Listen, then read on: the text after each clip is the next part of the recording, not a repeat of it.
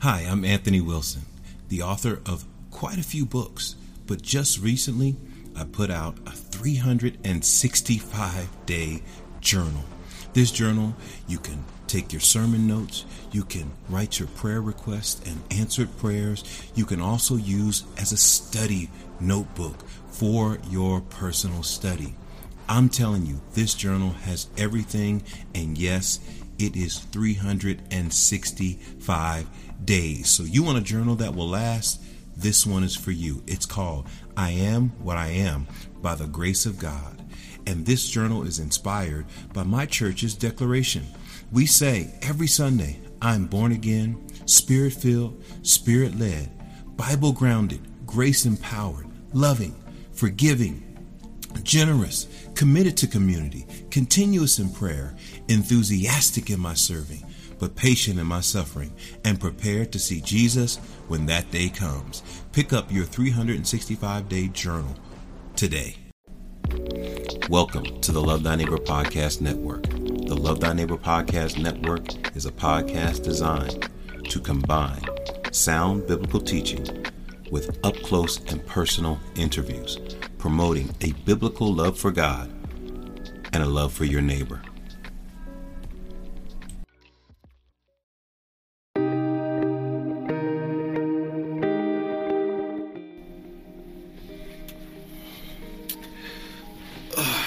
All right. Well, we're going to talk about spiritual gifts, but not in the usual way. As a matter of fact, if you if you saw the title, you know what I'm going to talk about is very controversial, and it's something that people struggle with. But I believe that um, I'm just going to tell my testimony, and then we'll get into some of the things that the Bible actually says about uh, this controversial gift called tongues.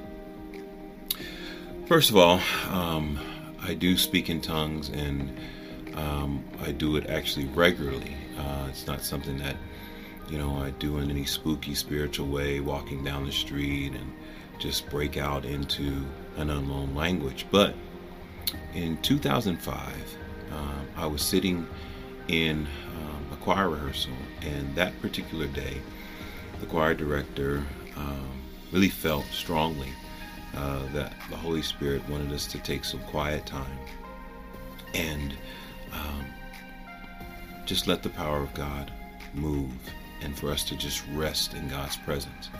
And as he played at the piano and uh, just began to close his eyes in worship, I remember vividly that I closed my eyes and I began to just worship, um, saying words that I knew. Uh, thank you, Lord. And, you know, bless you, God. And I just thank you so much, Lord. And as I was doing that, I began to hear a melody, and it seemed to start behind me and above me and began to come down.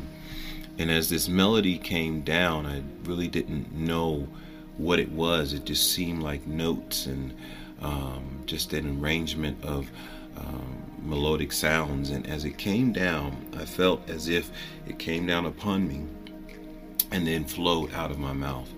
And I began to sing in a language that I did not know. Uh, no one laid hands on me.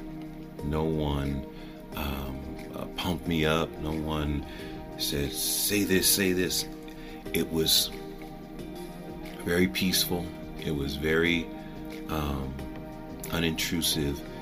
Uh, and it was powerful because at that moment I felt my spirit man being lifted and strengthened and brought to a place where um, I had never been. And, uh, and in all actuality, I was going through a very difficult time um, at that time. And I needed God to strengthen me and to build me up. And that's when He released uh, the gift of tongues.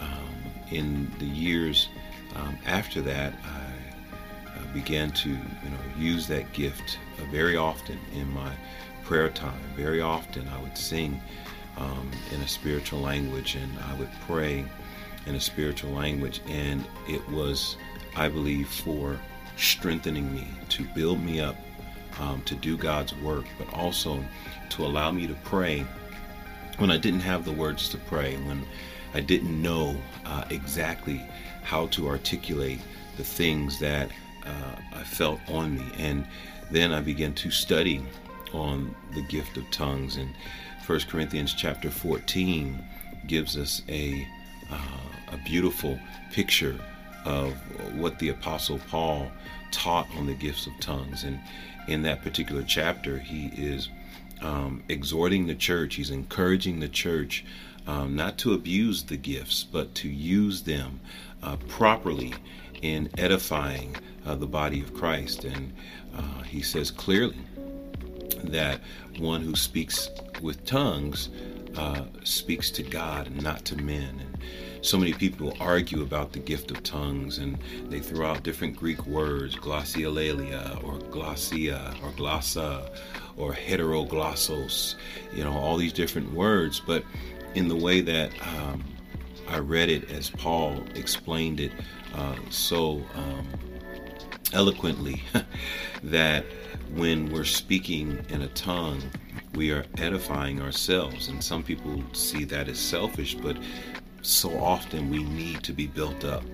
And the word edify, uh, oikodomio, and in the Greek means to build someone up, to put them on a strong and sturdy foundation.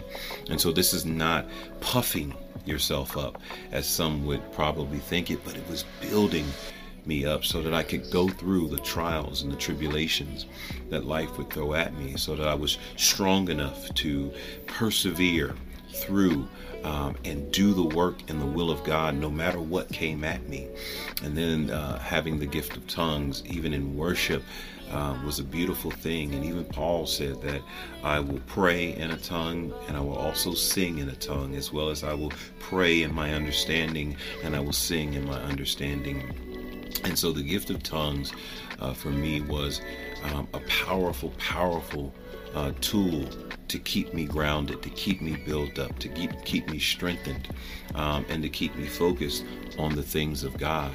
I think in our day and time, where tongues are abused and used in the way that Paul said not to use them as a form of showing my hyper spirituality or to show that I am you know, uh, above other people because I can do this, I think is where we go wrong. And also, you know, different false teachings on tongues that says that without the gift of tongues, you're not saved. And, you know, and then on the argument side, well, the gift of tongues were only attached to the apostles except for in 1 Corinthians 14. But uh, the biggest thing is, is that when we study the scriptures, what is the intent of the author?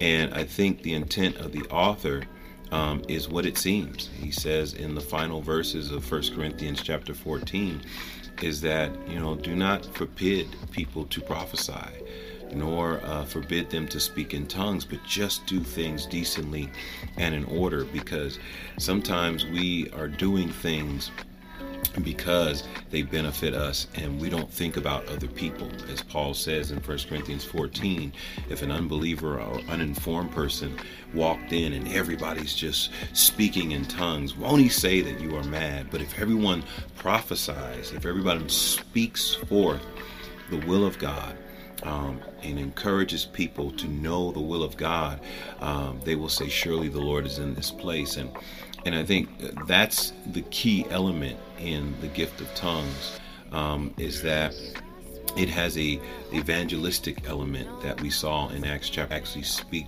spoke known earthly languages, but then it has the uh, personal a prayer element that the Apostle Paul speaks about in Acts chapter 14, where it is the building up of oneself to be able to do the work in the will of God. Because um, he says tongues is not a, a person speaking to man at all.